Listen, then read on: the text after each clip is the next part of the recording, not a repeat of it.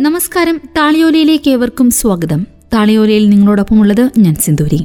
ഇന്ന് താളിയോലയിൽ നമ്മൾ കേൾക്കുന്നത് കെ ആർ മീരയുടെ ആരാച്ചാർ. തുടരുന്നു. ചേതുതി അവൻ മഹാകള്ളനാണ്. അവനെ എനിക്ക് തീരെ വിശ്വാസമില്ല. അവൻ നിന്നെ ഒരിക്കലും വിവാഹം കഴിക്കുകയില്ല. എനിക്കത് ഉറപ്പാണ്. അപ്പോൾ പൊട്ടിപ്പുറപ്പെട്ട ഒരു ചുമയിൽ രാമുദായുടെ ക്ഷോഭം ചിതറിത്തെറിച്ചു. ഞാൻ അടുത്തു ചെന്നിരുന്ന് നെഞ്ചു തിരുമിയപ്പോൾ പണിപ്പെട്ട് ചുമയടക്കി നിറ കണ്ണുകളോടെ അദ്ദേഹം പ്രവചിച്ചു അവസാനം നീ കരയേണ്ടി വരും ചെയ്തു നീ. ആ വാക്കുകളിലെ വേദന എന്നെ പിടിച്ചുലച്ചു. തീരെ സന്തോഷകരമല്ലാത്ത രാത്രിയായിരുന്നു അത്. ശരീരം കൊണ്ടും മനസ്സുകൊണ്ടും ഞാൻ തകർന്നിരുന്നു. വീട്ടിൽ അച്ഛനു ചുറ്റും ഒരുതരം ആഘോഷഭാവം തങ്ങി നിന്നു. രാമുദ ടി വി കാണാൻ പോലും തയ്യാറാകാതെ മച്ചിൽ തന്നെ മിടിനട്ട് നിശബ്ദനായി കിടന്നു. കാട്ടിനു പരിസരത്ത് അലഞ്ഞു തിരിഞ്ഞ് ക്ഷീണിച്ച് കയറി വന്ന ധാക്കുമ കാൽ വേദനിക്കുന്നു എന്ന് പരാതിപ്പെട്ടു.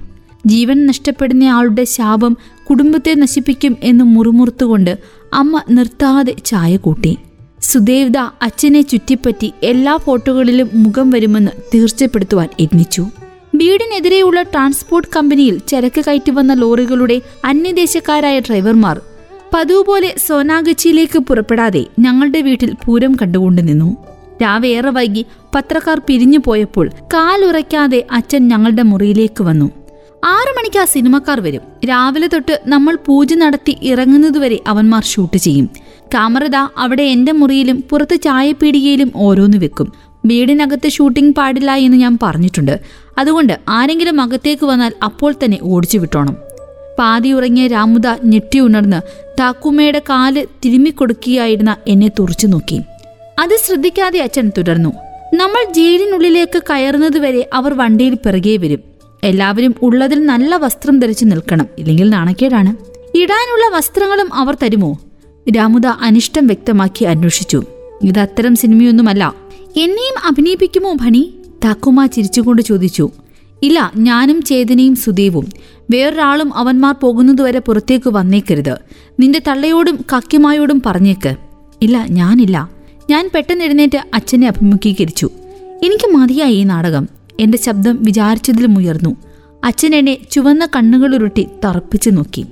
സ്വന്തം അച്ഛനെ ധിക്കരിക്കാൻ മാത്രം നീ അഹങ്കാരിയായി അല്ലേ? ഞാൻ ഒരിക്കലും എന്റെ അച്ഛനെ ചോദ്യം ചെയ്തിട്ടില്ല. അച്ഛൻ എന്നാൽ ലോകത്തിന്റെ പിതാവായ ഭഗവാൻ മഹാദേവനാണ്. സ്വന്തം അച്ഛനെ ബഹുമാനിക്കാത്തവർക്കാർക്കും ദൈവം മാപ്പ് കൊടുക്കുകയില്ല. വാക്ക് തെറ്റിക്കുന്നവർക്കും ദൈവം മാപ്പ് കൊടുക്കുകയില്ലെന്ന് പണ്ട് അച്ഛൻ തന്നെ പറഞ്ഞിട്ടുണ്ട്. ഞാൻ വീണ്ടും ശബ്ദമുയർത്തി. അച്ഛൻ എന്നെ അരിശത്തോടെ നോക്കി. സ്വന്തം അച്ഛനെ വില കുറിച്ച് കാണിച്ചാൽ അത് നീ നിന്നെ തന്നെ വില കുറിച്ച് കാണിക്കുന്നതിന് തുല്യമാണ് ചെയ്തുതി എന്റെ വില ഉയരുമ്പോൾ അച്ഛന്റെ അന്തസ്സാണ് വർദ്ധിക്കുന്നത് ഞാൻ പറഞ്ഞു. അച്ഛൻ ഒന്ന് ഞെട്ടി പിന്നെ തുറച്ചു നോക്കി. എന്തോ ആലോചിച്ച് മീശ തടവി മടിക്കുതിൽ നിന്നും ഒരു സിഗരറ്റ് എടുത്ത് കത്തിച്ചുകൊണ്ട് അസ്വസ്ഥതയോടെ അകത്തേക്ക് പോയി. പിന്നീട് തിരിച്ചു വന്നു. ആ നീ പറഞ്ഞതിൽ കാര്യമുണ്ട്. അച്ഛൻ ചുവന്ന കണ്ണുകളോടെ എന്നെ തറപ്പിച്ചു നോക്കി. നമ്മളെന്തിനാണ് മറ്റുള്ളവരെ പിണക്കുന്നത്? സിനിമാക്കാർ തേടി വന്നത് എന്നെയാണ്. ഞാൻ അവർക്ക് എന്നെ കൊടുക്കുന്നു. ആ ചെക്കന്റെ ചാനലിന് ആവശ്യം നിന്നെയാണ്. അവർക്ക് നിന്നെ കൊടുക്കാം. വരുമാനം രണ്ടായി കിട്ടുന്നതാണ് നമുക്കും ലാഭം. എനിക്ക് ചിരിയും കരച്ചിലും വന്നു. എനിക്ക് ഉറങ്ങാനേ സാധിച്ചില്ല. താക്കൂമ മയക്കത്തിലേക്ക് വീണു കഴിഞ്ഞും ഞാൻ അതേ ഇരിപ്പിരുന്നു. എന്റെ രക്തസമ്മർദ്ദം അധികരിക്കുകയായിരുന്നു. ഭൂമിയിൽ നിന്നും ഉയർന്ന് ഇത്രയും നാൾ ഊഞ്ഞാലാടുകയായിരുന്നു ജീവിതം. പൊടുന്നനെ ഒരു നിമിഷം ഊഞ്ഞാൽ കയർ പൊട്ടി എല്ലാം നിലത്തു വീണ് ചിതറിയിരിക്കുന്നു. ഒരു മാസവും ആറ് ദിവസവും കൊണ്ട് പഴയ ചേതനാഗൃത മല്ലിക് മറ്റൊരാളായി വാർത്തെടുക്കപ്പെട്ടു. മുറുകെ പിടിച്ചാൽ ഒടിഞ്ഞു പോകുന്ന മുളം തട്ടിൽ വൈക്കോലിനുമേൽ ചളി തേച്ചു പിടിപ്പിച്ച് പെയിന്റ് പൂശി ആടയാഭരണങ്ങൾ അണിയിച്ചൊരിക്ക പ്രതിമ പോലെ തന്നെ.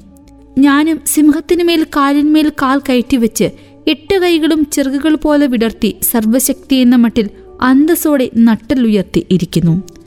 ഇതേ പോസിൽ നാളെ അവരെന്നെ ഗംഗയിലേക്ക് വലിച്ചെറിഞ്ഞ് പാപപരിഹാരം തേടും.